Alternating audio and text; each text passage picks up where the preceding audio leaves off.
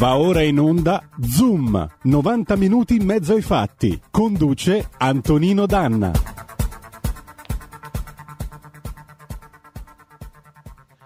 Amiche e amici miei, ma non dell'avventura, buongiorno. Siete sulle magiche, magiche, magiche onde di RPL. Questo è Zoom, 90 minuti in mezzo ai fatti. Io sono Antonino Danna e naturalmente questa è l'edizione del eh, venerdì. Tra poco cominceremo quindi con Zoom Green dedicato al mondo dell'agricoltura e della pesca con l'onorevole Lorenzo Viviani, che vi ricordo per la Lega è membro della commissione eh, agricoltura della Camera. Dopodiché alle 11.15 circa avremo diplomaticamente con Paolo Formentini, vicepresidente della Commissione Affari Esteri, sempre della Camera, sempre in quota Lega. L'appello lo conoscete, date il sangue, sta avvenendo l'estate, in ospedale il sangue. Serve sempre, contattate l'Avis, scusate, contattate eh, le varie realtà che si, acco- che si, occupano sul vostro territorio di raccolta del sangue e mi raccomando, salvate vite umane. Cominciamo subito, io stamattina è venerdì, venerdì si balla e stamattina mi sento molto bad. E allora la sigla di uno sceriffo extraterrestre, poco extra e molto terrestre, mm, del 1979, gli Oliveronions, Sheriff, e andiamo.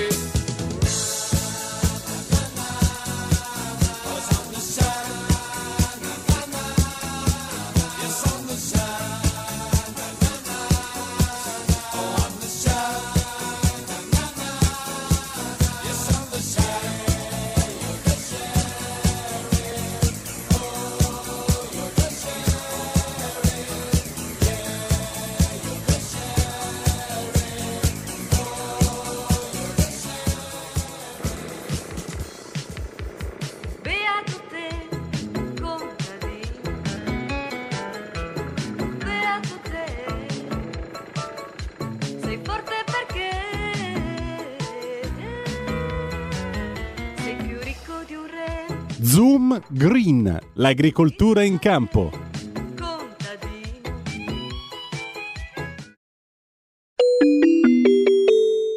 Qui Parlamento.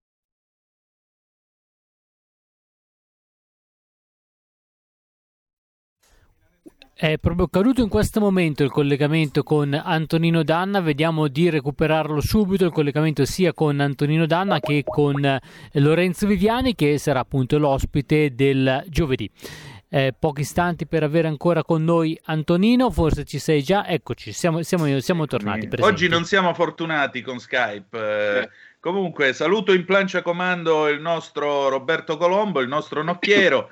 E oggi, visto che abbiamo già il nocchiero, abbiamo anche il comandante, ladies and gentlemen, lo potete Potete ammirare la sua ostensione virile su radiorpl.it, la nostra pagina Facebook oppure se preferite il nostro canale YouTube. Ecco a voi l'onorevole Lorenzo Viviani in diretta dal porto di Genova. Buongiorno Lorenzo. Buongiorno, buongiorno Antonino, un caro saluto ai radioascoltatori, a chi ci segue in regia e a Colombo, scusami, perdonami, mi sono scordato il nostro, nostro nocchiere giustamente che eh, ci permette tutto questo. No, eh, qua siamo in Darsena Pescatori, un posto molto bello, caratteristico. Qua addirittura siamo sotto la prima parte, non so se ti può vedere, del mercato itico eh, che hanno dal dettaglio i pescatori qua a Genova, una bella struttura. E qua dietro di me, come puoi vedere, nella Darsena c'è il famoso Nazario Sauro che magari tu saprai anche che classe è, io non sono così preciso. Allora, delle... classe Sauro hanno eh. di impostazione, dovre... hanno di entrata in servizio, se non sbaglio dovrebbe essere il 1976, dovrebbe fare 2450 tonnellate in immersione e una profondità massima operativa 250 metri. Gra- non vorrei sbagliarmi però. Grandissimo, grandissimo. Non, andremo a controllare, andremo eh, a controllare. Perché i Sauro sono, sono, la serie che è venuta dopo i Toti che sono stati i primi, i primi sommergibili costruiti dall'Italia dopo la fine della seconda guerra mondiale. Infatti l'Enrico Totti sta qui a Milano al Museo della Scienza e della Tecnica è possibile visitarlo e naturalmente molti quando ci salgono poi eh, chiedono un po' di tutto, anche perché l'Enrico Totti con i suoi diesel è stato in grado molto spesso, a quanto pare, di inseguire i sottomarini russi senza farsi captare. Ma qui, ah, ah, ma questa ah, è un'altra ah, storia. Questa è un'altra storia, questa è un'altra storia, ma interessantissima. No, Alessandra bello, Fiorentini sta guardando, la saluto molto volentieri, è una nostra ascoltatrice molto affezionata. Una, Buongiorno. Una nostra grande ascoltatrice, una nostra eh. grande ascoltatrice. Eh, no, il bello del, del, ti finisco qua su Genova, il sì. bello è che comunque sia per chi volesse visitare, comunque sommergibile fa parte di un'offerta che viene dentro al museo, eh, museo il MUMA eh, che è un po' racchiude un po' la storia del mare, la storia dei popoli, la storia della navigazione, quindi insomma qualcosa di interessante che fammi dire eh, ci rende anche un po' orgogliosi da popolo di eh, marinai e di pescatori. Eh beh, direi, direi, direi.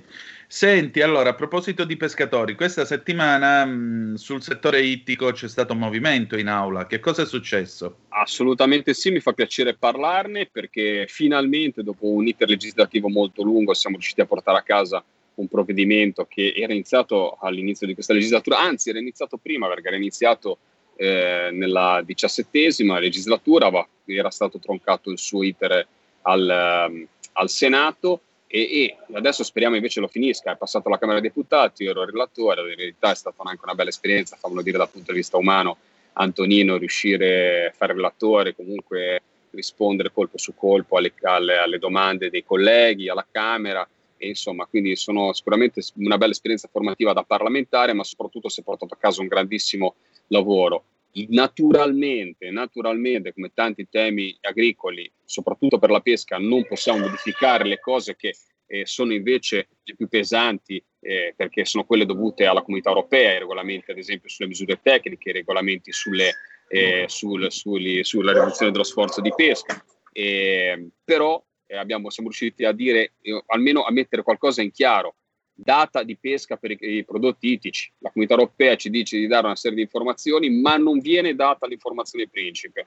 Cioè, se te ti chiedo Antonino, vuoi sapere qualcosa sul pesce? Ti, posso, ti interessa l'attrezzo comunque pescato? Magari sì, te perché conosci dopo che Viviani ti, esatto. ti parla di trasmissione di circuizione, di rete tremaglio, ti parla di queste cose qua, magari può interessarti, ma la maggior parte della gente interessa un dato oggettivo il dato oggettivo è la data di cattura, cioè quando viene pescato il prodotto, quando inizia la sua, la sua vita di banco, la sua, la, sua, la sua durata, dato che comunque non c'è scadenza, soprattutto in un mercato che è strapieno di prodotto estero che arriva dal, dal, um, da, dall'altra parte del mondo eh, senza, senza eh, con anche sofisticazioni alimentari che molte volte sono difficili da scoprire. Quindi eh, questo è una cosa molto importante. Ricordiamoci che il valore aggiunto del, pro, del, del pescato italiano è che con 8.000 km di coste in qualsiasi punto dell'Italia il prodotto può arrivare fresco e genuino e quindi insomma eh, non solo diamo un'arma in mano ai consumatori, ma valorizziamo il pescato locale, il pescato dei nostri pescatori, quindi insomma è qualcosa di fondamentale. E poi fammi dire una battaglia che porto avanti da tanti anni sul tonno rosso, su una equa ripartizione. Diamo la possibilità di liberare energie. Abbiamo il, il mare, te lo dico proprio in maniera proprio becera, non te la dico da biologo, abbiamo il mare strapieno di tonni in questo momento. I nostri pescatori sono costretti a buttarli via. Sono costretti a buttarli via perché ci sono dei regolamenti italiani in questo caso, delle ripartizioni italiane che assegnano le quote a pochi eletti, senza dare colpa a queste aziende, che sono le aziende che fanno, danno posti di lavoro e lavorano bene e fanno sicuramente un, portano un valore aggiunto. Però questo valore aggiunto non ricade, abbiamo la possibilità con questo progetto di legge di ridistribuirlo perché comunque l'ICAT, proprio perché ce n'è così tanto in questo momento di tonno, l'ICAT è questo organo sovranazionale, sovraeuropeo, che ripartisce le quote anche Europa e paesi terzi. Allora, quando dai delle quote in più, cerchiamo di pensare a tutta quella parte di marineria che è rimasta fuori, a chi lo pesca accidentalmente è costretto a buttarlo via. E ricordiamoci, l'abbiamo sempre detto su queste frequenze di RPL, il tonno rosso, che è l'oro blu del nostro mare, purtroppo, purtroppo, quasi mai finisce sugli italiani.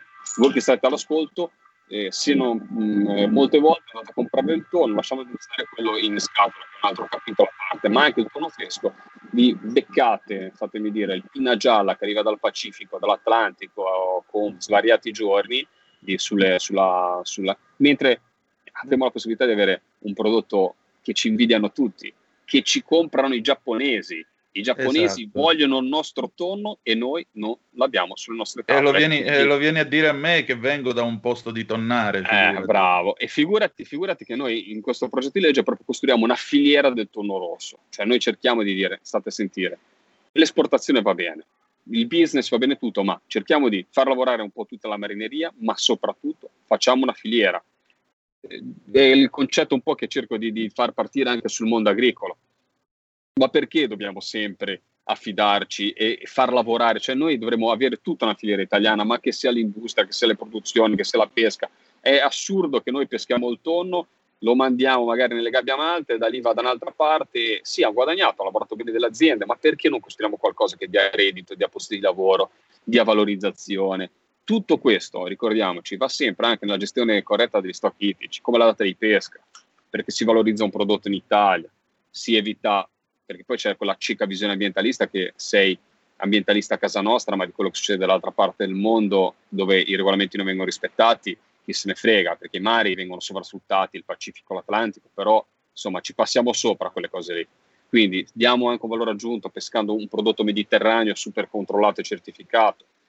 La data di pesca mi permette, ritornando a quella bomba, quello di prima, mi permette di dire eh, di valorizzare specie povere. È meglio una boga, un suello, per parlare un po' da, da senese, che sono a Genova, o comunque una boga, un sugarello, dato eh, fresco, cucinato fresco, che una rattina, è un lovasso, che sarebbe il branzino, sempre lì detto genovese, te- comprato eh, che arriva dall'allevamento magari greco o turco, che ha sulla testa non solamente l'allevamento che non sai come è certificato, ma non sai neanche quanto quando è stato tolto dalla vasca, non sai niente. Allora, queste sono delle armi per i consumatori e per i nostri pescatori. Lo diciamo sempre, il valore aggiunto del prodotto italiano è che quando facciamo la politica per il Made in Italy facciamo anche la politica per i nostri consumatori, per chi mangia italiano, perché mangia bene.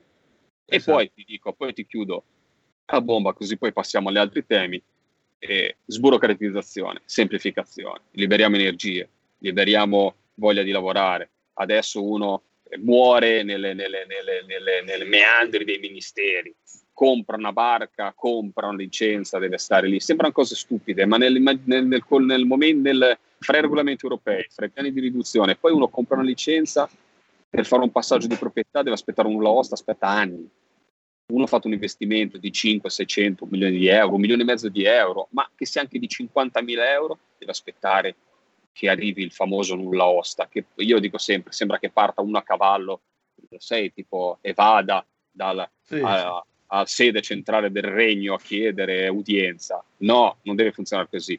Deve esserci un approccio, fammi dire, posso dire, un po' più anglosassone nelle cose. Stato, sei tu che devi darmi una risposta nei tempi giusti, non sono io cerchiamo di essere un po', ci battiamo la bocca con la democrazia, democrazia, poi purtroppo democrazia in queste cose, soprattutto quando nei confronti degli imprenditori ce n'è pochissimo.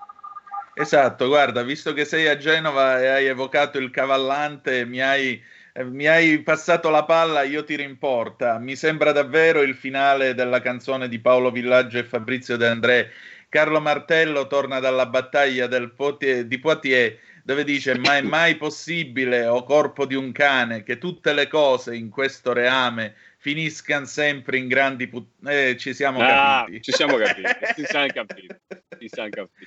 Cioè, veramente, sì, e questo approccio così burocratico, così assurdo, mi hai fatto ricordare...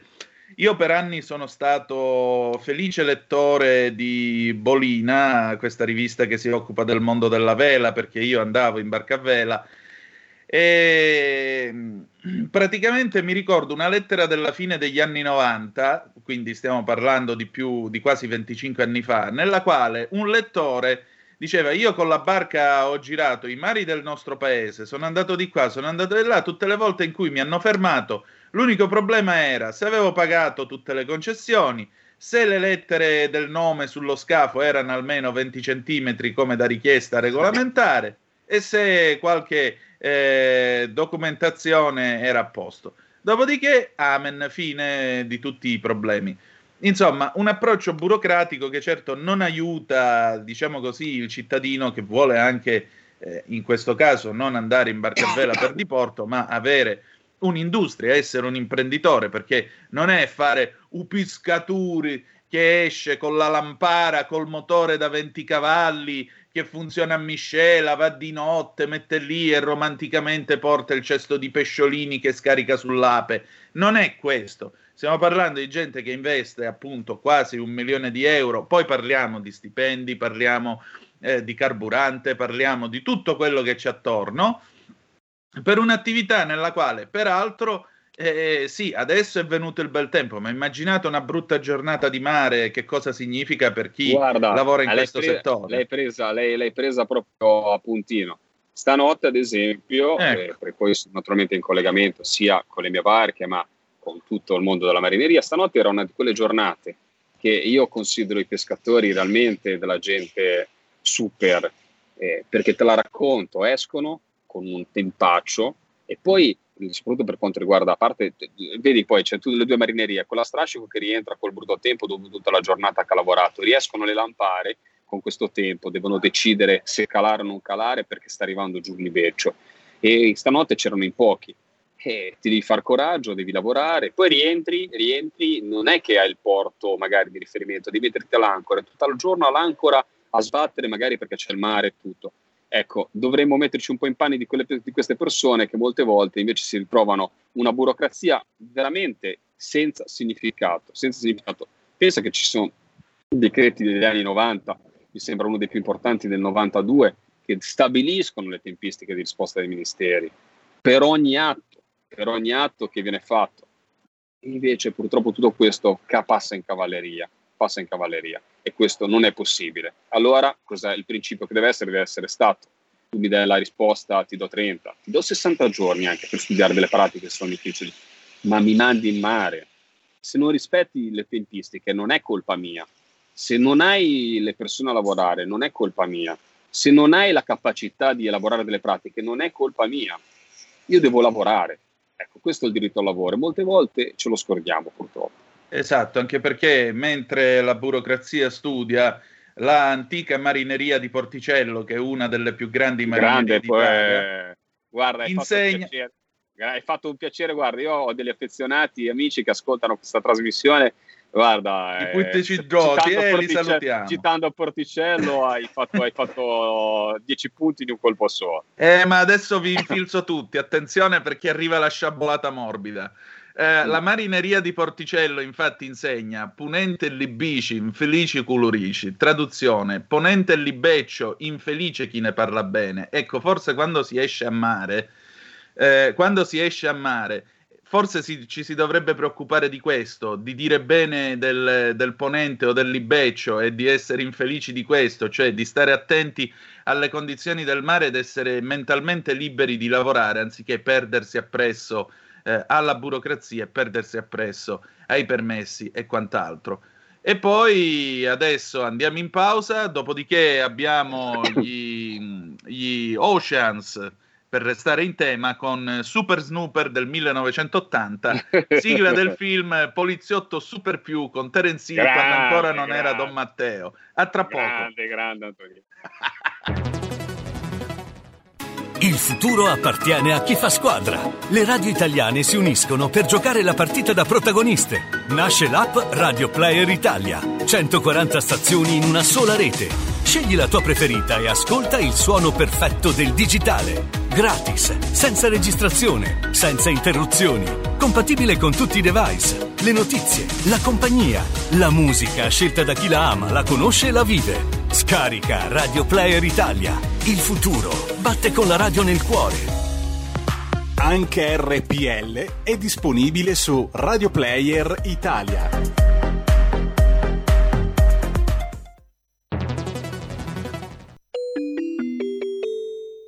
Due per mille alla Lega. Sostieni la Lega con la tua firma. Scrivi il codice D43 sulla tua dichiarazione dei redditi assegnare il tuo 2 per 1000 al codice D43, D43, D43 non costa nulla. Aiutaci ad aiutarti. Il tuo supporto è prezioso. Ricorda, D43 per il tuo 2 per 1000 alla Lega di Salvini.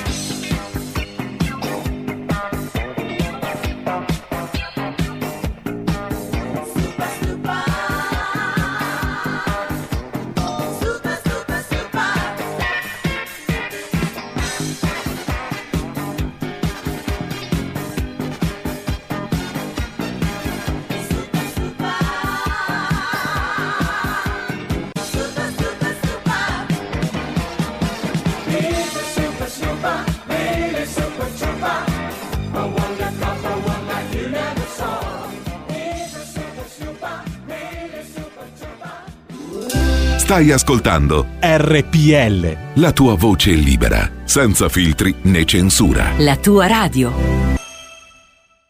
E rieccoci, siete di nuovo sulle magiche, magiche, magiche onde di RPL. Questo è sempre Zoom nell'edizione green del venerdì.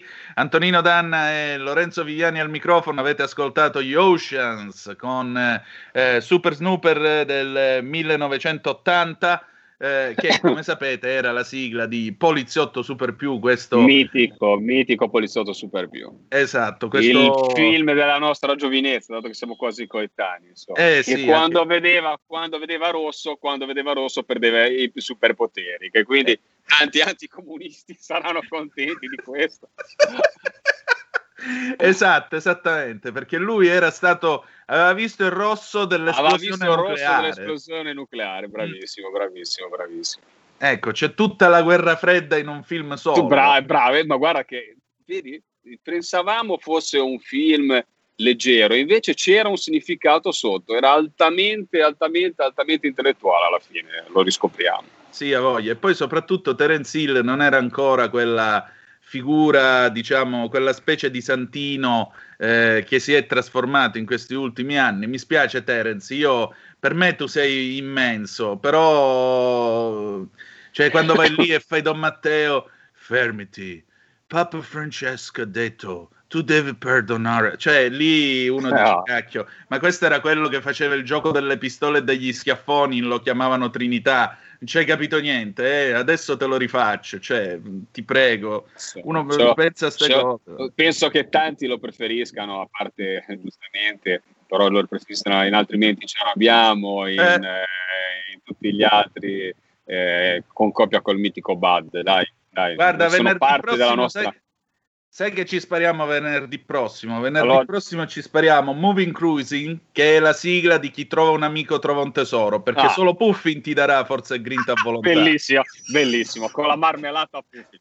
Che esiste te... peraltro. Dobbiamo darci corda così perché la trasformiamo questa trasmissione, caro Antonino. No, invece ripartendo invece a bomba sul tema agricolo, passando da Bud Spencer sì. Seal al tema agricolo, tra poco sentiremo la nostra affezionata Federica Torselli esatto. che penso sia in quello della Liguria perché deve comprare eh, le piantine e deve fare degli investimenti agricoli come eh, tutta la parte, non siamo solamente, come diciamo l'altra volta, l'agricoltore anche eh, trovare le piante, andare a comprare, portare, valorizzare la merce, tutto un po'. E, mh, mm, per quanto riguarda invece quello che è passato alla Camera la prossima settimana, faremo il match, così lo chiamo. Faremo una puntata, se sei d'accordo, su biodinamica biologico Dai. e cercheremo di dire la verità. Perché abbiamo richiesto come Lega un approfondimento legislativo per capire dove sta e cosa, eh, anche riferimenti europei, come si muove il mondo su queste due voci, il biologico e il biodinamico. E se siamo sicuri che, eh, così almeno eh, faccio un'anticipazione, il bio, il bio, la biodinamica comunque sia non prenderà mai dei soldi, ma perché è biodinamica, ma solamente perché all'interno di un contenitore più grande eh, che è quello del biologico, perché naturalmente il biologico ha dei finanziamenti europei, ha tutte delle voci adatte che spronano questa conversione dall'agricoltura convenzionale al biologico. Però, quindi, siamo sicuri che uno non è che biodinamico, tipo lo stregone, può essere oggetto di finanziamento. Lo stregone è oggetto di finanziamento perché lo decide, ma deve essere attinente a tutte le norme del biologico. Però c'è anche un'altra direttiva molto molto importante, è dire, ma noi mettiamo su una legge italiana la parola biodinamico, la consideriamo così tanto? Allora, e lì ci, sarà la, ci si aprirà un, una bella discussione perché anch'io, devo dire la verità, ancora le idee chiare, chiare, chiare non ce l'ho, perché che sia una parte di biodinamico che è legata alla nostra agricoltura di una volta, ai nostri, nostre, alle, quello che si utilizzava quando non c'erano i fitofarmaci, quando non il mondo dei lunari per capirci. Sì, un po' il frate indovino della situazione, che però esatto. ha delle sì, che sono anche biologiche e scientifiche, fra virgolette, in che senso? Eh, perché se riesci magari a mettere una, una, una, una, bottiglia con lo zucchero, tieni via degli afidi, tieni via delle, delle, delle specie, esatto. insomma, però da lì poi a metterlo sulla legge vedremo un attimo dopo l'approfondimento cerchiamo di fare una puntata magari anche con degli ospiti, anche con un contraddittorio, sempre che non finisca a mani addosso perché l'argomento è molto molto caldo, magari troveremo anche due interlocutori che potremo sostenere una tesi e l'altra. Sì, basta che non finisce che ci fanno la macumba, più di questo. D'accordo! Cioè, basta che non... Eh, Vanna, Vanna, Marchi ha insegnato molto a tanti italiani col sale del mago Donasse Meanto. Federica Torselli al telefono, buongiorno. Buongiorno, buona giornata. Stavolta Benvenuta. io sono proprio al fresco perché sono quasi vicino alla Spezia, ma quasi, ho 70 km, però sono ancora nel confine emiliano perché ero qua per lavoro, insomma, quindi mi avete beccato al pelo. Spero anche che mi sentiate perché non so se la ricezione sia proprio perfetta. Comunque Sì, ditemi su- perfettamente. Sulla Cisa, sei sulla Cisa, sei sulla Cisa? Ma adesso qua è al Bareto il, il comune, quindi sinceramente non so la distanza tra la Cisa, ecco so che quando sono uscita dall'autostrada più o meno dalla Spezia c'era una settantina di chilometri, adesso magari sarà anche un po' meno, Dici quindi un po' al momento dei duroni, delle ciliegie, cos'hai in campo in questo momento? Come è andata la stagione anche rispetto alle grandinate e alle gelate? Beh, allora, per quanto riguarda mh, l'aspetto duroni, eh, dei duroni e anche delle ciliegie, diciamo, abbiamo finito ieri un po' come si dice in gergo tecnico spigolare, cioè raccogliere piano piano, ci sarà ancora qualcosa, però ecco, normalmente al 24-25 giugno eh, difficilmente raccogliamo eh, duroni, anche perché poi noi abbiamo iniziato più o meno metà maggio con duroni precoci, il bigarro che è quello che è dolcissimo come il miele, poi a scalare altre varietà. Diciamo, parte quello è andata bene e il resto che insomma pesche, prugne, che è il nostro, insomma, il nostro punto di forza, però prugne, susine, albicocche che sono praticamente gelate, quindi la produzione si è azzerata, è andata male. Non, eh, purtroppo non sono diciamo, l'unica, nel senso che anche nelle altre zone, tipo Bassa Modenese dove c'è un grosso comparto per la pericoltura, ma anche Ferrara, delle pere ce ne sono molto meno. Le mele si sono salvate un po' di più in quanto poi a fioritura tardiva sono, siamo riusciti insomma a avere qualcosa di più. Però sì, l'annata non è stata praticamente favorevole eh, a livello generale, almeno in buona parte dell'Emilia Romagna, poi magari ci saranno delle zone in cui ehm, eh, sono, erano più protette anche in collina eh, per effetto, noi abbiamo subito i danni per effetto dell'inversione termica, perché quando vedevamo il cimone, i monti innevati, sotto, sotto rimane, rimaneva, sotto, insomma qua da noi in pianura rimaneva il freddo e questo è quello che ha portato poi a, a gelare insomma, la, la perdita per gelata diretta dei fiori, fioriti eh, precocemente, perché le, le temperature mh, tra febbraio e marzo erano molto più alte di quanto dovrebbero essere nella media. E poi quelle che si erano salvate eh, non sono riuscite ad allegare, cioè quindi da trasformarsi da fiore in frutto, perché le temperature comunque minime giornaliere, ma soprattutto notturne, erano basse e praticamente hanno portato una perdita di, di prodotto. Ma diciamo... Fede, ora a parte lascio la parola per Antonino, ma il prezzo, almeno un po' di prezzo, ma eh, il prezzo ci siamo riusciti che... oppure è rimasto più o meno noi siamo rimasti, più o meno noi siamo rimasti a livello personale, adesso non posso neanche dirlo e non lo voglio neanche dire, insomma, il prezzo così siamo rimasti come gli anni passati. Chiaro che c'è una differenza tra, eh, tra il produttore e dove lo, vai a, dove lo si va ad acquistare, che siano supermercati, mercati, c'è una differenza almeno del doppio. Cioè, considerando... Eh, eh, sì, eh, diciamo che poi c'è da dire una cosa, la ciliegia, raccogliere un chilo di ciliegie eh, ci vuole almeno mezz'ora, mm, perché eh, un chilo una ciliegia pesa molto meno rispetto a una mela o una pesca.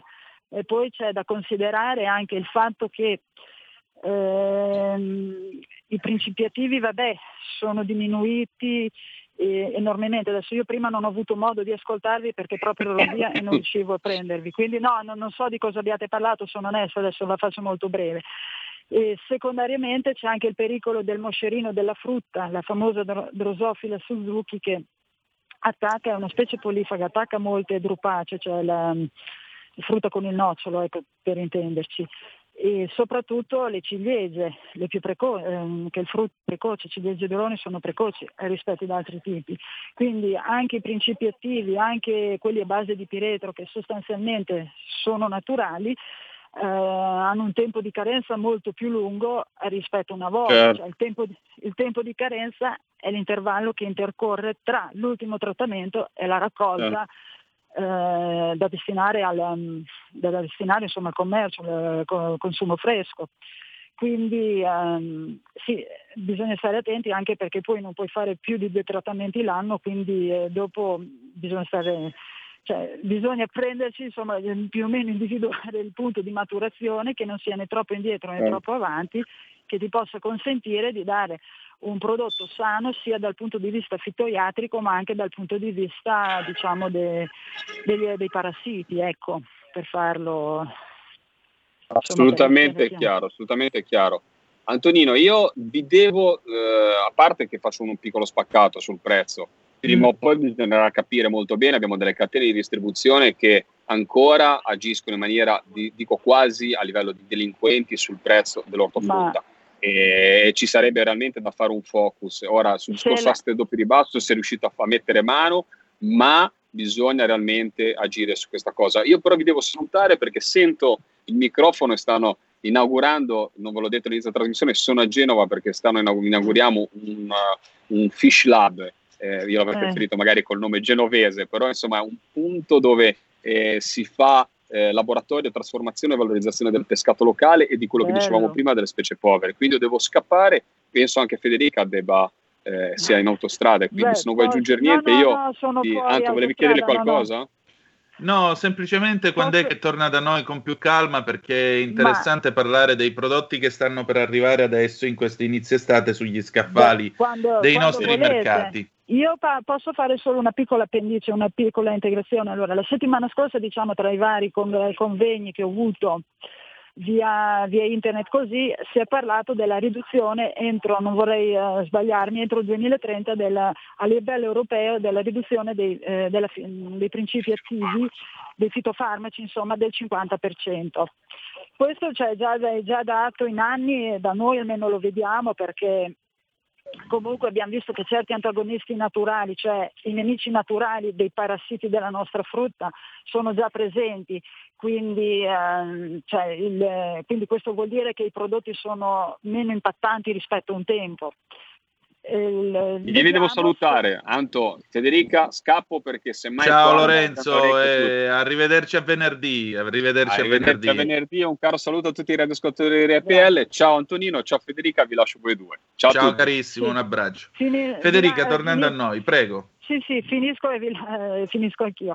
Niente, praticamente noi speriamo che l'agrofarma, cioè l'industria farmaceutica che tratta eh, il materiale ag- agricolo come antiparassitari, ci dia poi eh, un efficace sostituto di, di mezzi biotecnologici o anche con la ricerca genetica in modo tale da fronteggiare in una maniera diversa ma eh, comunque abbastanza efficace o anche efficace i, pre, i parassiti naturali delle, i parassiti, insomma i nemici delle, della nostra frutta perché non esiste che eh, nessuno tratti, che anche in lotta biologica, non so se ne avete parlato o, no, o meno, non si tratta, no, si tratta, ci sono dei problemi, dei, si seguono determinati disciplinari di produzione, cioè istruzioni esatto. come procedere. Anche noi usiamo dei prodotti che, eh, sebbene siamo in una lotta tra, eh, integrata, cioè che è un insieme di varie lotte, per farla breve lo dico, che usano anche la lotta biologica, posso dire, posso dire la propoli, un ottimo mm. disinfettante, oppure prodotti a base di Bacillus thuringiensis, che è un batterio che diciamo va a parassitizzare eh, le larve del, um, della carpocaccia e di altre, eh, che sarebbe il bruco quello della mela, ecco, per farla molto breve. Quindi non è che tutta la chimica sia dannosa, però ecco, bisogna, bisogna cioè non esiste che, non si, eh, che si, si ottenga della frutta senza far niente. Si può fare, ma chiaramente le percentuali di reso sono molto molto minori e anche eh, dal punto di vista organolettico il frutto non è così serbevole o particolarmente apprezzabile come quando insomma viene seguito, è questo. Certo. Poi, Federica, eh, questo discorso lo riprenderemo venerdì prossimo. Allora, Va ti invito bene, già da ora a essere nostra ospite nella puntata che faremo quindi bene, magari... su biologico e biodinamico. Ok. Va bene. Va bene, grazie. Arrivederci. Grazie a te, un abbraccio. Ciao. Ciao, ciao. ciao, ciao. Ciao. E adesso, ladies and gentlemen, diplomaticamente con Paolo Formentini.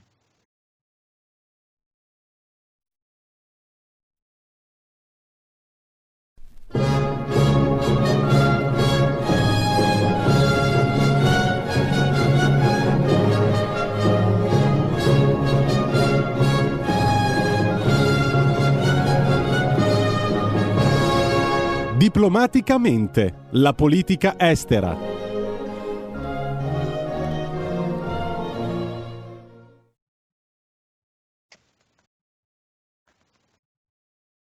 Antonino? Sì, eccomi. Allora, eh, mi senti? Sì, abbiamo ascoltato la sigla, so che c'è un contributo audio-video, non so se vuoi farlo partire subito. Sì, lo facciamo partire subito perché ascoltate che cosa dice l'onorevole Paolo Formentini e dopo lo avremo al telefono con noi perché quest'oggi a Hong Kong la democrazia, chiamiamola democrazia cinese, ha colpito ancora e c'è un'altra voce che si spegne. Prego. Grazie Presidente, volevo unirmi anch'io ai colleghi che mi hanno preceduto perché quanto sta succedendo ad Hong Kong riguarda profondamente anche noi. Davvero non dobbiamo restare indifferenti perché la morte della democrazia ad Hong Kong, di questo stiamo parlando, significa anche un Occidente indifferente, un Occidente che davvero sta lasciando calare la scure del regime comunista cinese su quello che era un territorio di nome autonomo, su quello che era un territorio democratico e che era garantito da quelle leggi internazionali, da quei trattati internazionali di cui tutti noi qui ci riempiamo la bocca, ma oggi non sono rispettati da uno Stato che mira a diventare la potenza egemone del globo e a imporre i non valori di cui è promotore anche al nostro Stato. E quindi da qui dobbiamo far sentire la nostra voce, perché la chiusura dell'Apple Daily non è la chiusura di un quotidiano, è l'Occidente che viene silenziato. A Hong Kong muore l'Occidente e dopo Hong Kong, se non reagiamo, sarà Taiwan e quindi ancora una volta con gli Stati Uniti, con la Gran Bretagna, con chi in quei mari ha inviato come severo monito le proprie portaerei, mentre l'Italia pensa con calma a cosa fare. Grazie. Grazie. Ecco, eh, Paolo Formentini, vicepresidente della Commissione Affari Esteri della Camera. Intanto benvenuto, buongiorno Paolo. Eh, un buongiorno milione di copie. Questo è l'ultimo numero dell'Apple News di Hong Kong, l'unico giornale veramente libero e democratico che si stampava nell'ex colonia britannica. E questa mattina quest'ultimo numero è stato acquistato da tutti quelli che non credono a quello che diceva Pechino di questo giornale definendola Rotten Apple, me la marcia. In realtà questo era forse l'ultimo presidio di libera stampa in, una, in questa ex colonia britannica nella quale in teoria fino al 2047 dovrebbero esserci ancora alcune garanzie diciamo di tipo occidentale, mentre invece il regime di Pechino semplicemente chiudendo, tagliando i fondi a questo giornale perché hanno bloccato eh, i depositi dell'azienda, hanno bloccato i conti in banca. Mm, L'Apple News muore così e se ne va così per intervento dello Stato, peraltro su soldi privati, perché il eh, magnate che eh, guidava questa, azienda, la casa editrice dell'Apple News, che al momento peraltro è in carcere, aveva accumulato tanto e tale di quel denaro da permettere ancora mesi e mesi di stampa senza alcun problema di tipo economico. Paolo, buongiorno e benvenuto, prego. Buongiorno a voi, era un'azienda sana quella dell'Apple Daily e come era molto sana, anzi florida l'economia di Hong Kong che la Cina sta purtroppo distruggendo insieme alla libertà dell'ex colonia britannica. Si è detto benissimo fino al 2047 doveva essere garantita per 50 anni dall'endover del 1997 dalla restituzione alla Cina eh, da parte della Gran Bretagna doveva essere garantita la democrazia, così non è. Con la legge sulla sicurezza nazionale con le tante incarcerazioni, tra queste anche quella di Jimmy Lai, il proprietario delle Daily che da dicembre è in carcere eh, e si sta uccidendo, cancellando qualsiasi traccia di democrazia da Hong Kong e l'ho detto nell'intervento in aula, dopo Hong Kong sarà Taiwan, ma non basta, non basta. Tutto l'Indo-Pacifico è in pericolo, ma oserei dire tutto il mondo. Dobbiamo esserne consci, dobbiamo difendere la nostra libertà e dobbiamo ricordarci di chi a Hong Kong la sta perdendo a grandi passi. nei tanti articoli sulla stampa italiana che oggi per fortuna si occupano di Hong Kong, si scrive che d'ora in poi accademici, giornalisti si autocensureranno ad Hong Kong per paura di arresti e ritorsioni.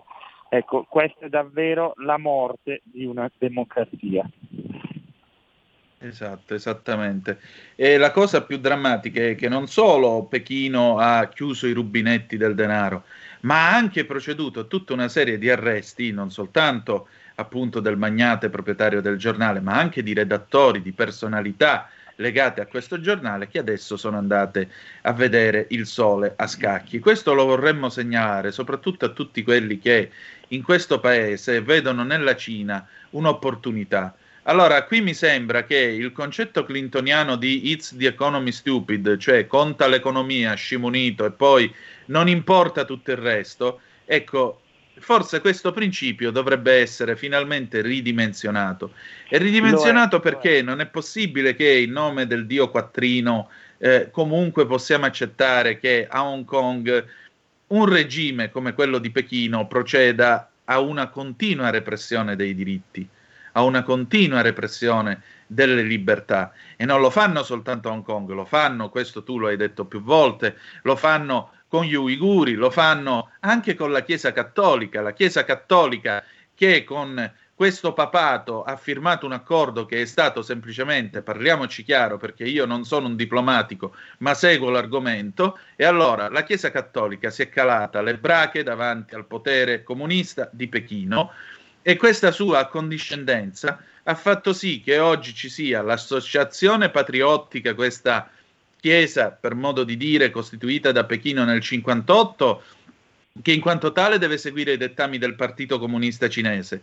E continuano a esserci qualcosa come 10 milioni di perseguitati, che sono i cattolici clandestini ancora fedeli a Roma, malgrado tutto, i quali continuano a subire in silenzio, vengono arrestati, vengono deportati, sacerdoti che vengono che spariscono e riappaiono dopo anni e anni passati nei Laogai, cioè di questo stiamo parlando. Un mondo occhiuto, un mondo nel quale se tu poco poco esci dal tuo seminato come in 1984, sei finito. Questo è il problema. E l'Occidente cosa vuole fare? E l'Italia cosa vuole fare? Ecco, era proprio la conclusione dell'intervento in aula dell'altro giorno che avete trasmesso. Chiedevo cosa esatto. fa l'Italia. Gli Stati Uniti sono sempre più presenti nell'Indo-Pacifico e lo fanno con una presenza anche militare. Ricordiamo le portaerei eh, degli Stati Uniti a presidio della libertà di Taiwan. Ma eh, c'è anche la Gran Bretagna che ha visto salpare da Portsmouth la flotta verso il Pacifico. Noi dove siamo? Noi dove siamo? Sì, dobbiamo occuparci di Libia, è interesse nazionale, ma dobbiamo riuscire a capire che anche se è così lontano apparentemente, l'Indo-Pacifico è vicino ed è esattamente laddove si giocherà il futuro delle nostre democrazie. Quindi sicurezza nel Mediterraneo, lotta all'immigrazione clandestina, al traffico di esseri umani, ad ogni sorta di traffico, al terrorismo, giustissimo, ma anche difesa dei nostri valori di libertà, perché se no poi tutto sarà finito e calerà la scure del regime comunista non più sulla sola sventurata Hong Kong, ma su tutto l'Occidente.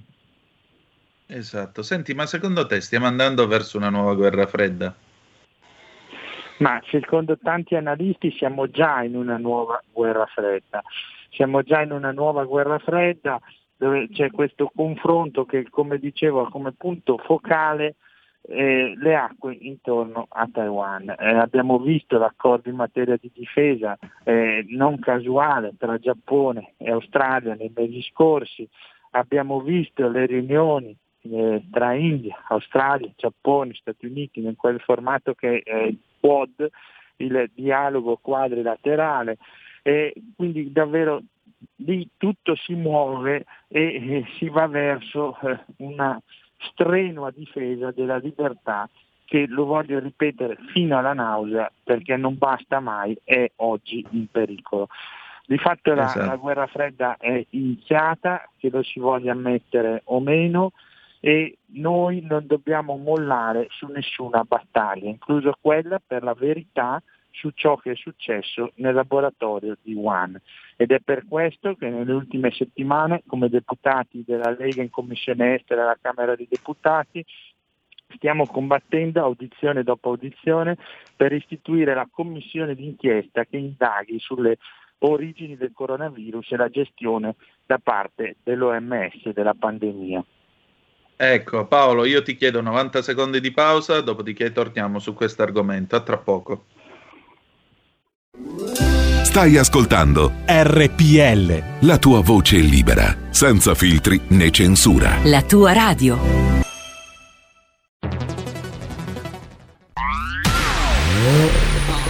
Auto nuova fiammante col suono nuovo È il DAB Plus che si sente a tuono La provi e senti subito com'è che va DAB Plus e la tua radio migliorerà Digital Radio. Il suono perfetto. DAB Plus. Anche RPL, la tua radio, è in Digital Radio. Porta con te ovunque RPL la tua radio. Scarica l'applicazione per smartphone o tablet dal tuo store o dal sito radiorpl.it. Cosa aspetti?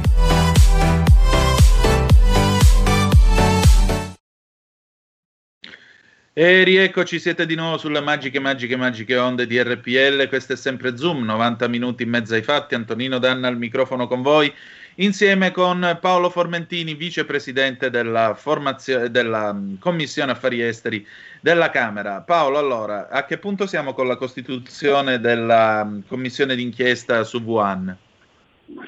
Ma eh, siamo a buon punto, doveva essere in aula lunedì, eh, arrivare in discussione generale lunedì 28, purtroppo eh, questo non è stato possibile per eh, ritardi nei lavori d'aula, però confidiamo che la Lega riesca a difendere la calendarizzazione entro luglio in aula della Commissione d'inchiesta. Nel frattempo in Commissione Esteri stanno, eh, stiamo audendo eh, virologi italiani su richiesta del Movimento 5 Stelle e del PD, abbiamo audito tra gli altri il professor Galli. E, con tristezza devo, devo così notare che c'è un- una certa sudditanza rispetto eh, alle tesi di Pechino tra i nostri virologi e io invece vorrei vedere più amore per la libertà e più curiosità, o meglio più metodo scientifico. Ignorare i report che provengano dall'intelligence degli Stati Uniti e che ci dicono che qualcosa non ci è stato detto. Ormai il presidente Biden lo ha detto chiaro più volte, dopo che per mesi o anni lo aveva detto e denunciato il presidente Trump, ci devono dire la verità. Non dobbiamo avere paura di cercare la verità. E quindi davvero, cioè, quando io, eh, come ho fatto l'altro giorno, pongo la solita domanda, potete escludere, eh, illustri virologi, che al 100% questo virus si sia originato magari da un errore di laboratorio? La risposta è sempre la stessa a una domanda stringente, no, al 100% non possiamo escluderlo. Ed ecco allora il dovere per rispetto alle nostre decine di migliaia di morti, ai milioni di morti nel mondo, il dovere come parlamentari di non mollare e continuare la battaglia. Ecco, abbiamo allora 0266203529 se volete intervenire, apriamo per qualche minuto le linee. 346 642 7756 se volete mandarci le vostre zap o whatsapp che dir si voglia. Roberto Manzoni in linea, pronto? Ecco, pronto, buongiorno, buongiorno, Buongiorno a te. buongiorno all'onorevole. Eh, volevo sapere una curiosità, come mai non succede a Macao quello che succede a Hong Kong? Macao era un ex possedimento portoghese, Mm, succede a Taiwan, che era indipendentista, cioè era indipendente, riconosciuta poi disconosciuta dall'ONU come Stato indipendente. Perché solo a Hong Kong e non a Macao? E questa è una curiosità. Eh, perché forse Macao è la Las Vegas della Cina e va bene così. A Macao sono tutti i casino, forse va bene così, perché si va a giocare, si gioca, i cinesi sono fatti per il gioco e va bene così. Saluto. Buona, eh, bella domanda, Paolo. Pronto? Sì, Paolo. Ci siete, perfetto. No, dicevo, beh, non succede a Macao per il semplice fatto che Hong Kong è una piazza finanziaria di rilevanza globale e, e che era essenziale, era un hub finanziario e, e questo è appunto l'enorme differenza. E in più eh, dobbiamo ricordare che Hong Kong aveva questi diritti di libertà garantiti eh, dall'accordo sino-britannico del 1984 e poi appunto dalla restituzione da parte della Gran Bretagna alla Cina per 50 anni. Ecco, quindi qui c'erano delle garanzie date da un accordo internazionale sulla difesa delle istituzioni democratiche. Ecco perché è importante non mollare e continuare a difendere quello che è un accordo internazionale e non un affare interno cinese come vorrebbe Pechino inculcarci, non è un affare interno, lo aveva detto persino il ministro Di Maio in visita eh, in Cina, salvo poi totalmente ritrattare la propria posizione. Ecco, sono affari interni. No, non sono affari interni perché nel momento in cui Gran Bretagna e Cina eh, concludono un trattato internazionale non sono più affari interni. Esatto. Abbiamo un'altra telefonata. Pronto chi è là? Sì, buongiorno Gino di Ostia Lido. Ciao Gino. Buongiorno. Una, una considerazione o riflessione da parte mia sui nostri politici che hanno aperto, se non spianato, la strada alla Cina qui in Europa addirittura tramite l'Italia. Mi riferisco prima al signor Prodi negli anni 2000, dopo che ha finito sua, il suo incarico di commissario in Europa, l'abbiamo visto impegnato con la Cina. Poi mi riferisco al signor D'Alema, il quale eh, deve vendere il vino ha tanto vino da vendere, tanti interessi che la Cina gli fa comodo e poi ci viene a dire che la Cina è riuscita a sfamare 800 milioni di persone, le avrà anche sfamate, ma a quali condizioni? Punto interrogativo. Ecco, Portando l'Africa, proprio... perché l'Africa è il granaio della Cina, dove la viene Cina. coltivata la soia, dove esatto. viene coltivato tutto quello che il territorio cinese non permette di coltivare. Per... Esatto. Ecco, dopo abbiamo il signor Conte con Di Maio e per ultimo abbiamo il signor Beppe Grillo, il quale si inginocchia proprio davanti all'ambasciatore ultimamente, proprio mentre c'è una riunione sul G7. Ecco, queste persone, questi politici italiani, la, popolo, i nostri cittadini dovrebbero riflettere molto su queste persone e capire chi sono, perché danno troppa importanza queste persone ai loro interessi economici a discapito proprio eh, di quello che è la libertà, che dovrebbe essere la libertà in Cina, che non c'è proprio perché è comunismo assoluto. Ecco, solo una considerazione e riflessione. Grazie, grazie. Grazie a te Paolo. Ma eh, effettivamente ci sono state due fasi in Italia, appunto quella di Prodi, di D'Alema, di politici filo cinesi e poi c'è stato il grande revival, forse ancora più dannoso, con il Movimento 5 Stelle.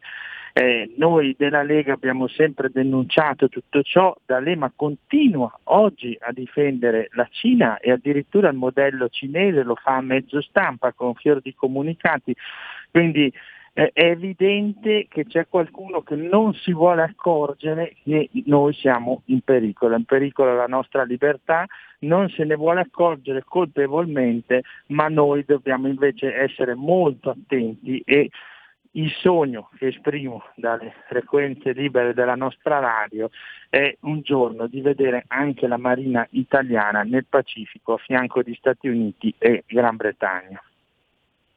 È quello che condividiamo anche noi. Forse sarebbe bene non vendere la Garibaldi, forse sarebbe bene magari spedire da quelle parti il Trieste quando sarà completato insieme con la Cavour, chi lo sa.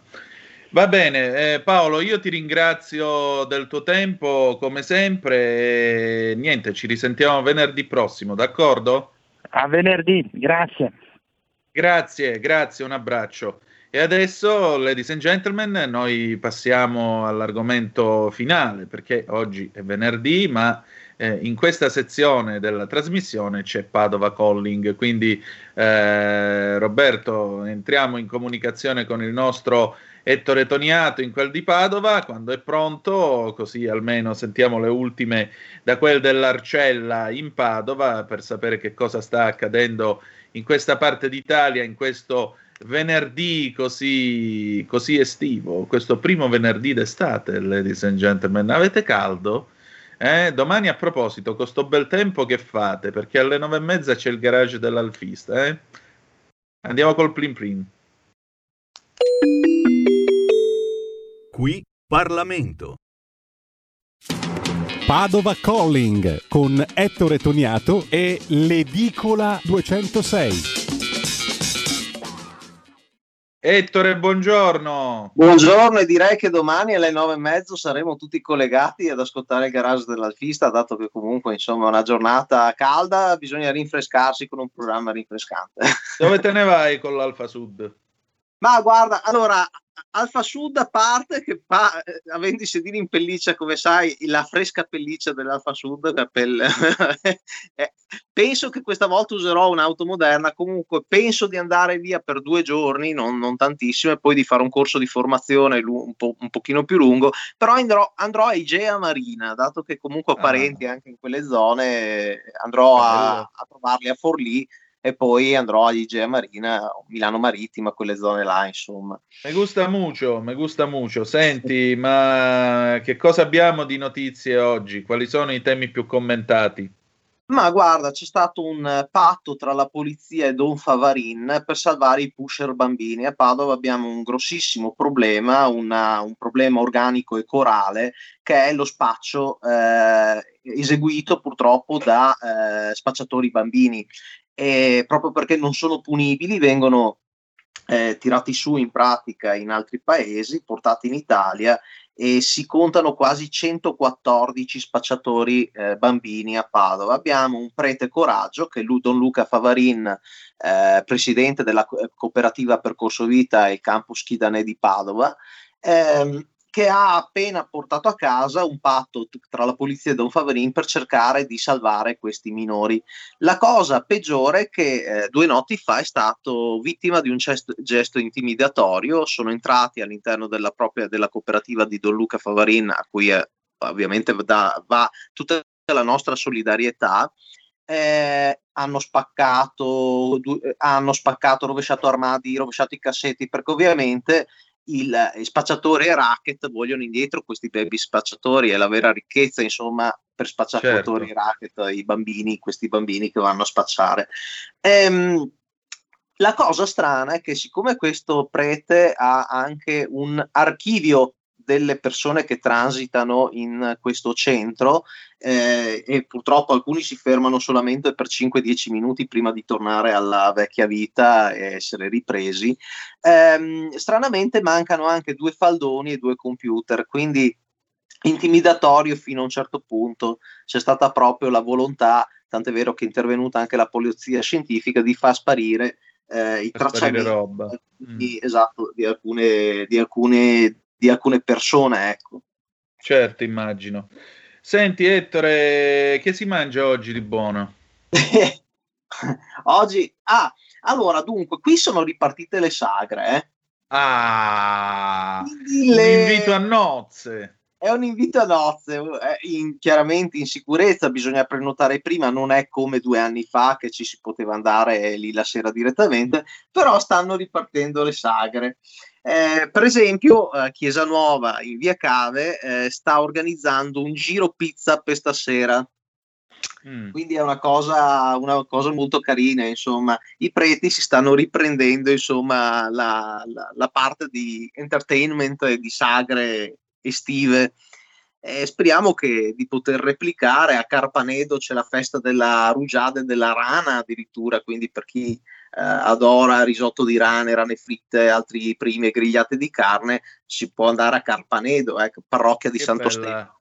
Che bella quest'Italia apparentemente minore, così diversa da quell'Italia bordellara delle spiagge, del- dei gruppi organizzati, del divertimento ad ogni costo, veramente. Guarda, eh, io l'ho sempre trovata bellissima e struggente e mi riprometto ogni anno di dire, vabbè, voglio andare, voglio perdermi in uno di sti paesini in questo modo perché per me è qualcosa di bellissimo. Ma infatti eh, serve veramente la movida del piovego, dei navigli, veramente serve, perché tutto sommato le sagre erano la movida di una volta, la movida Esatto. degli anni 80, c'erano i cinema. Io non ho contro niente, niente contro la movida, però mi sembra più una movida social eh, dettata dai- dalle mode, dai dettami che ci hanno inculcato i social network rispetto che una movida reale legata agli usi e costumi di un, di un popolo e anche agli antichi eh, riti di slow food, insomma. Quindi ogni tanto mi piace viaggiare anche nei paesini piccoli perché comunque tutto il paese si risveglia in, cose- in occasione di queste sagre. Sono due anni che non si fanno, quindi eh, è, sta- è stato dormiente, un paese dormiente per due anni. Sì, appunto, abbiamo vissuto questi due anni così onirici, così assurdi. Adesso è tempo di tornare alla vita, è tempo di tornare alla realtà. Ce lo meritiamo. Abbiamo pagato tutti un prezzo molto forte, le nostre vite sono certamente cambiate. A maggior ragione, consci di questo, dobbiamo riuscire a riprenderci la vita, riuscire a tornare a vivere e camminare, costruire vivere le nostre vite, perché vedi, vedi Ettore, il senso è proprio questo. Io preferisco campare 45 anni, ma avere una vita completamente piena, che viverne 90 nella noia. Vabbè, e questa è la cosa più importante. Abbiate il coraggio di vivere, non fatevi vivere. Abbiate il coraggio di essere voi stessi, di buttarvi nelle cose, perché sì, le difficoltà ci possono essere, sì, ci possono essere i momenti di scontro, ma tutto passa se ci credi, tutto passa se alla fine quello che vi unisce è molto più forte di quello che vi divide. E per questo avete il dovere di vivere, per questo motivo qua. Ettore, allora, che dire di più? Io ti ringrazio, ci risentiamo lunedì allora.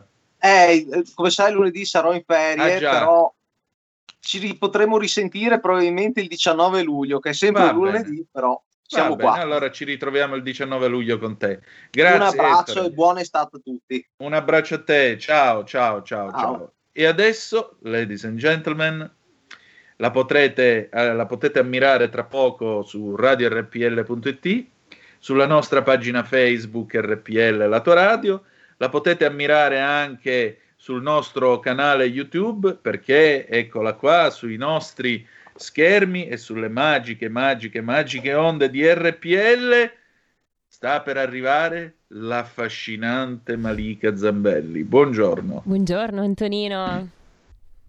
E allora che cosa mi racconti? Che c'è di bello a Talk oggi?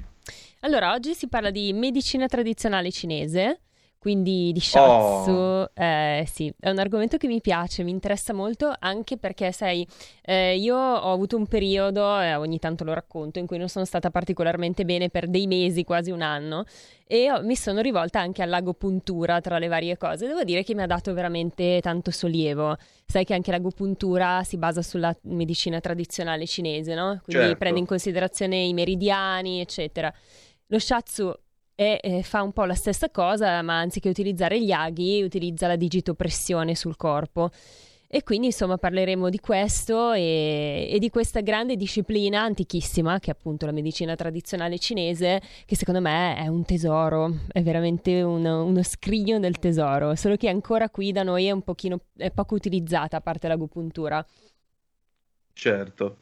Senti, ehm, mi piace ricordare che, per esempio, a proposito di medicina tradizionale cinese, non so chi di voi abbia visto l'episodio Medici di Caro Diario con Nanni Moretti, questo film del 93, e Nanni appunto racconta la sua esperienza con un linfoma di Hodgkin e, e si rende conto, dopo aver consultato tutta una serie di medici dermatologi perché crede di avere un prurito, una specie di orticaria, si rivolge alla fine alla medicina tradizionale cinese. La medicina tradizionale cinese eh, lo, lo, lo, analizza e quant'altro, e poi alla fine è il dottore stesso, il dottore cinese, che gli chiede di fare l'attacco. E dall'attacco poi si scopre finalmente il tumore si scopre che finalmente è possibile curarlo e Nanni infatti poi guarisce. Mm, questo per dire che cosa? Per dire che eh, questa esperienza rappresentata dalla medicina, eh, dalla medicina cinese non è comunque qualcosa di diciamo così, di estemporaneo o qualcosa che appartiene eh, a quel nostro, a quella serie di rimedi simpatici che possiamo eh, escogitare nelle, nelle nostre giornate. È una realtà molto affascinante, molto misteriosa, se mi posso permettere, Malika. Sì, eh, è vero. Una realtà anche misteriosa che però stranamente riesce a curare. A te cosa ha guarito, se non ricordo male? L'orticaria proprio, tra l'altro, quindi vedi un po'. Eh. Cioè, vabbè, non, non, soltanto quella, perché non me l'ha guarita completamente, però diciamo mm. che mi dava veramente tanto sollievo. Poi io stavo prendendo tanti farmaci in quel momento, antistaminici, cortisone, ero veramente a pezzi e l'agopuntura mi aiutava tanto anche dal punto di vista dell'energia fisica, no? Quindi veramente utile, davvero. E la cosa interessante secondo me è che appunto prende in considerazione l'essere umano in senso olistico, quindi eh, l'essere umano non è soltanto un corpo, è anche psiche, è anche emotività, è anche spirito e questo è un po' quello che ci spiegano gli orientali e secondo me è proprio per questo che è anche affascinante. per la medicina tradizionale cinese, tra l'altro, è molto importante anche la meditazione, no? quindi lavorare anche dal punto di vista della psiche, della, dello spirito e poi vabbè sappiamo le neuroscienze ormai ci spiegano che eh, la meditazione cambia il cervello, cioè è, scientif- è scientifico, no? Certo, certo. La meditazione in quanto tale mh, mm, o anche le pratiche di preghiera hanno degli effetti sulla psiche esatto, perché la sì. distendono, hanno anche dei benefici paradossalmente sulla stessa eh, pressione sanguigna, secondo alcuni studi, perché la abbassano, abbassano i ritmi eh, cardiaci e così via. Contro il logorio della vita moderna, fermatevi a meditare o pregare e vedete che vi sentirete certamente, certamente sì, meglio. Ma non solo distendono, proprio cambia il cervello. Cioè, questo è stato Mm. proprio scientif- è stato provato a livello scientifico che il meditare, proprio anche la preghiera è molto utile, certamente, come i mantra, però la meditazione cambia il cervello, quindi Sì. è, è molto, molto importante questa cosa da comprendere, secondo me. Ma infatti oggi anche gli psicologi utilizzano le tecniche di meditazione. Sì, esatto, esattamente. Beh, per un periodo negli anni Ottanta lo usavano anche i gesuiti in Germania, fino a quando non gli venne proibito. Ebbene Eh sì. sì, c'era, eh, c'era mh, prima che Ratzinger eh, con un suo documento eh, proibisse lo yoga, eccetera, eccetera, o meglio, un certo tipo di approccio allo yoga e così via, eh, i gesuiti in Germania provavano a fare meditazione trascendentale da una prospettiva Mm. cristiana. Quindi, come vedi, è qualcosa che l'idea del, del controllo della mente, del controllo del respiro, del controllo dell'anima comunque attraversa non soltanto diciamo così il campo morale ma anche il campo religioso se vogliamo. Quindi a un certo punto è anche un modo, è un modo per rapportarsi con il trascendente. Allora Malika io che dire di più? Ti lascio alle tue incombenze di Talk Stay Karma. Oggi starete molto carmi con la nostra Malika perché come vedete sarà una puntata molto calma, serena, rilassata. Tranquilla. Sai che, qual- sai che qualche giorno dovremmo parlare di un'altra cosa, mo che mi ci fai pensare, di ASMR. Ah sì? Eh sì, sì, sì, me l'avevi Eh? già detta questa cosa. SMR praticamente eh, sono quei video che si trovano su YouTube con la voce molto bassa che rilassano, no? Esatto, Eh, esatto, sì, cosiddette fare. onde delta se non sbaglio. Esa- bravissimo, sì. Sì, sì, è proprio questo. È interessante anche questa cosa. A me non è che rilassino molto, devo dire. Forse dipende dalla voce anche della persona. Dipende dalla voce, però Mm. è vero, io fin da bambino mi sono reso conto che certi toni di voce mi davano questo senso di, di rilassamento. Io avevo una collega eh, ad Affari Italiani tanto tempo fa, con cui la saluto, ciao Benedetta. Lei faceva, lei aveva fatto scuola di dizione, lei era una tipa, è una tipa molto vivace, fumantina, incazzosa, è bello avere a che fare con lei. Sarà anche del leone questo. anche lei come te. Però quando lei leggeva, mi leggeva un test e me lo dettava, la sua voce così impostata riusciva a calmarmi, incredibile ma vero. Quindi Eh sì. va bene, noi abbiamo finito. La canzone d'amore dopo di noi è Rafael Gualazzi, l'estate di John Wayne del 2016. Domani alle 9.30 il garage dell'Alfista se volete essere con noi, se no lunedì alle 10.35 trattabili ci si ritrova sulle magiche, magiche, magiche onde di RPL. E ricordate, the best is yet to come, il meglio deve ancora venire. Vi hanno parlato Malika Zambelli e Antonino Danna. Buongiorno.